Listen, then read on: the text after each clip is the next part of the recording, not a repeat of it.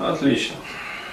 Продолжаем наше чтение. А, вот тоже а, хороший вопрос прислали. А, Денис, был такой вопрос у меня, но он остался неосвещенным и не раскрытым. Я помню, в своей книге ты затронул тему девушек из благополучных семей, у которых подлинная женственность, красота и обаяние, притягательность, сексуальность там и все прочее. Но таких очень быстро разбирают уже в возрасте 17, 18, там, 19 лет.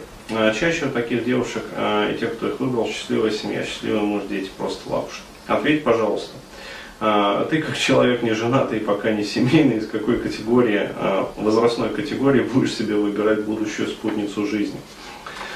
Плюс еще учитывать тот факт, что женщина должна быть много младше мужчины, опять же, по твоим словам из книги. Если нужен крепкий брак и союз, выбирайте там женщину помладше себя.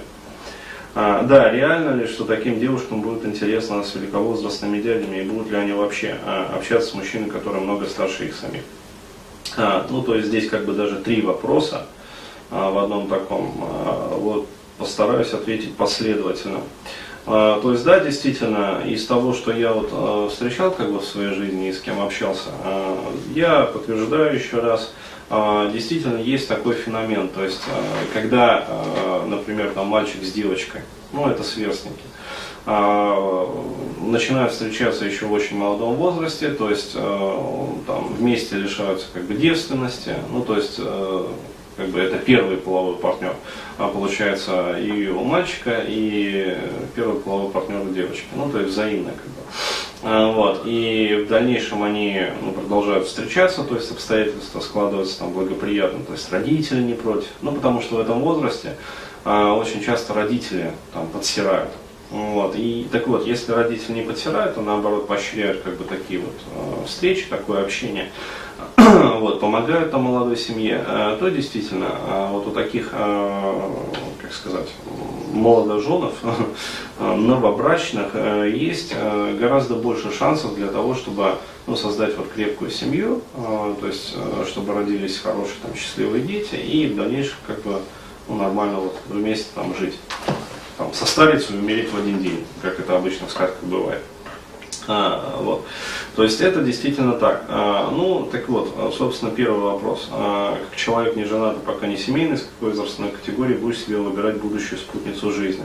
А, здесь я, а, скажем так, а, небольшой дисклаймер а, скажу что вот на данный момент как бы такое понятие, как там спутница жизни, вот для меня ну, скажем так, не совсем, даже не то, что актуально, а скорее а, не совсем корректно вот так вот определять. То есть, еще раз говорю, а, я все-таки вот отношусь к той э, редкой категории мужчин, а, ну, относительно более редкой, которые все-таки вот по природе, там, по структуре своей психики полигамны. То есть, как я уже рассказывал в своих книгах там предыдущем, я долго с этим боролся, долго там фрустрировал по этому поводу. Ну как же, я же, наверное, неправильный. То есть надо же, же одну женщину полюбить и как бы и все.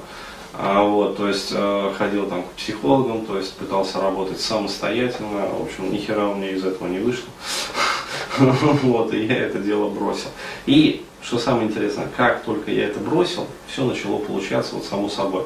Ну, то есть я перестал бороться со своей природой, проще говоря. Вот, и как только я э, себя принял вот таким, какой я есть, то есть э, вот успокоился окончательно, и все нормально стало получаться.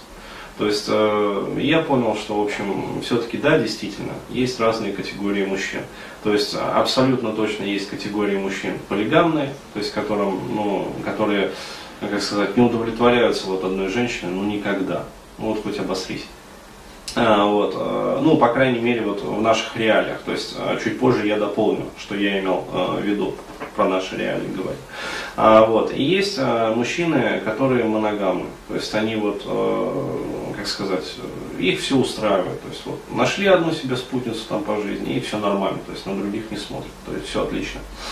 А, вот. Я отношусь все-таки вот к первой категории. И на самом деле точно так же есть и среди женщин, в общем-то. Вот. Но, еще раз говорю, вот, я обещал сказать поправку, то есть все относительно.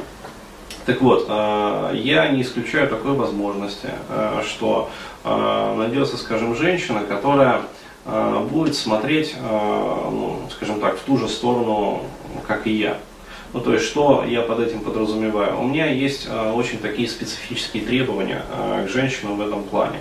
А, то есть, э, если уж я и озадачусь вот, поиском женщины именно такой вот, с которой там вот, вот она одна и все, и больше никого, а, то это должна быть женщина чрезвычайно высокого уровня осознанности. Вот, и для нее как бы вот эти вот отношения, это не отношения для создания семьи и отпрысков ну, создание отпрысков, там, плодиться и размножаться, как бы, и умереть в один день.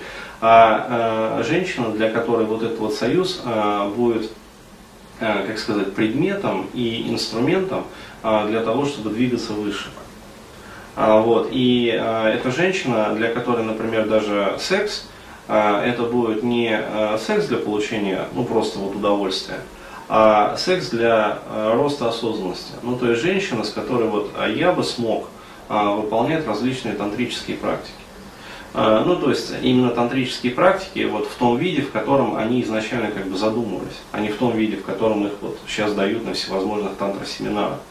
Потому что э, тантрические практики, вот в том виде, в котором они задумывались, это инструмент, который использует э, очень мощную энергию секса, э, ну, то есть который вот, возникает в момент вот, как раз сближения причем эта энергия, она возникает только тогда, ну, способна генерироваться, когда люди действительно находятся примерно на одинаковом уровне осознанности, вот, и идеально друг к другу подходят. Ну, то есть совместимость, как говорится, 110%. И на уровне физиологии, и на уровне там, всего остального. И э, вот тогда вот эти вот колоссальные количества э, вот этой вот выделяющейся сексуальной энергии э, в процессе вот близости, они способны, ну как сказать, при помощи них можно просто, как говорится, получить удовольствие, ну то есть фугануть их просто в пространство. Там, там, и а, поплыли, значит. А, вот. а можно их а, при помощи вот этих а, обрядов, ритуалов и практик направить выше. А, вот. Ну, там это все как раз вот подробно описано. И тогда вот эта вот энергия, она будет представлять из себя, а, как бы, ну, скажем так, даже не энергию, а правильно сказать, эксергию. А, вот, то есть некое количество энергии, которое будет направлено на изменение функций и характеристик самой системы. То есть это та энергия, которая будет направлена на изменение самоосознания. Вот. И тогда, как раз вот во время таких ритуалов, можно ну, реально увидеть, вот, как говорится, там, небеса. Вот. Ну, то есть объективно. А, вот. И запитаться, как говорится, от существ, которые там обитают. Ну, то есть ты этой энергией, э, избытком этой энергии пробиваешь туда канал наверх, вот, и когда канал пробивается, ну то есть образуется вот этот энергетический стример, обратно сверху а, тебя накрывает еще большими потоками энергии, которые уже трансформируют твое сознание. То есть вот, а, ну если удастся найти, как говорится, такую женщину, ну, как сказать, но это все равно, как искать, вот, а, как говорится, грамм радия самородок, причем, вот, при том, что радий ну, из-за своей активности он в самородках вообще не бывает. То есть это золото бывает в самородках. Вот, а радий чрезвычайно активен. Так вот, это а, что касается моих приоритетов. То есть а, у меня здесь все, еще раз говорю, очень специфично. Поэтому вот этот вот вопрос, он а, несколько теряет смысл вот относительно меня. Но если допустить, что я вот представляю себя, там, скажем, ну, самого обычного парня, а, то есть и а, действительно, а, как сказать, моими приоритетами является не повышение, например, осознанности, а, скажем, ну просто вот создание крепкой семьи и выращивание там здорового потомства. Ну то есть как вот по факту. То есть это моя конечная цель. А, вот, то тогда я бы, конечно, выбирал себе э, там, будущую спутницу жизни помоложе, естественно. То есть как раз вот из этого возрастного промежутка, там 16, 17, там, 18, там, 19 лет. А, почему? А, потому что, еще раз говорю, женщины а, в этом возрасте, ну, у них еще не настолько загажено сознание. То есть всевозможными вот этими вот а, там, шаблонами, мыслеформами там, и прочим, прочим. То есть э, дерьма они еще не успели хлебнуть в жизни. То есть, ну, тетки там э, после 30, это, как сказать, это ну не будем говорить метафору, она очень такая нездоровая, как бы, Вот, и опять-таки, прожопно-сортирный юмор. Вот, э, поэтому опустим. А девочки, ну, опять-таки, не все, но можно встретить вот в этом, как сказать, возрастном промежутке. Э, то есть можно найти. То есть там вероятность как бы выше найти. Поэтому, конечно, из этого возрастного промежутка. А, вот. Далее, там следующая часть как бы вот вопроса.